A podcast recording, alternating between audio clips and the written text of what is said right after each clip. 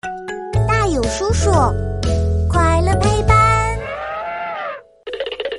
为什么立春要吃春饼？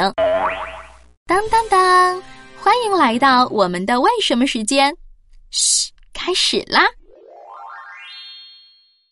今天立春要吃春饼，小朋友，你吃过春饼吗？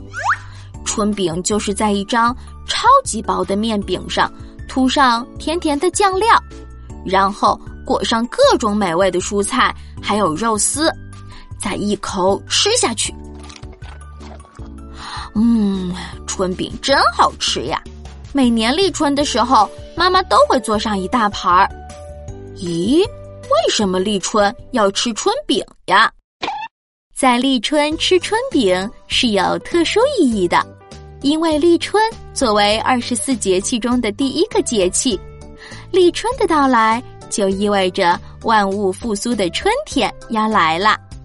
所以呀，为了庆祝春天的到来，人们在这一天会做一件好玩的事，哈哈，是什么呢？没错，就是吃春饼。立春吃春饼，还有另外一种说法，叫做咬春。啊，吃春饼还能啊呜一口咬住春天吗？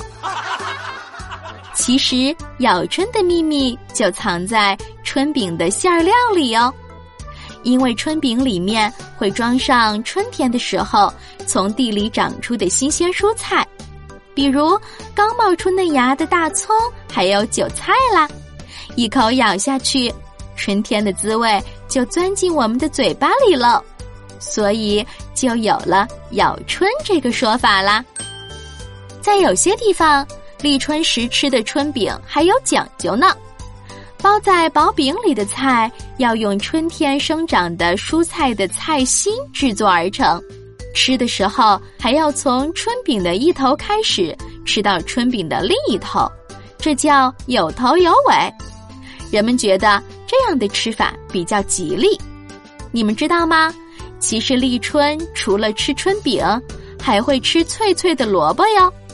据说吃萝卜可以解除春困，让人更有精神呢。现在你知道为什么立春要吃春饼了吧？如果你想尝尝春饼的味道，明年立春的时候，别忘了和爸爸妈妈一起吃春饼，咬春哦。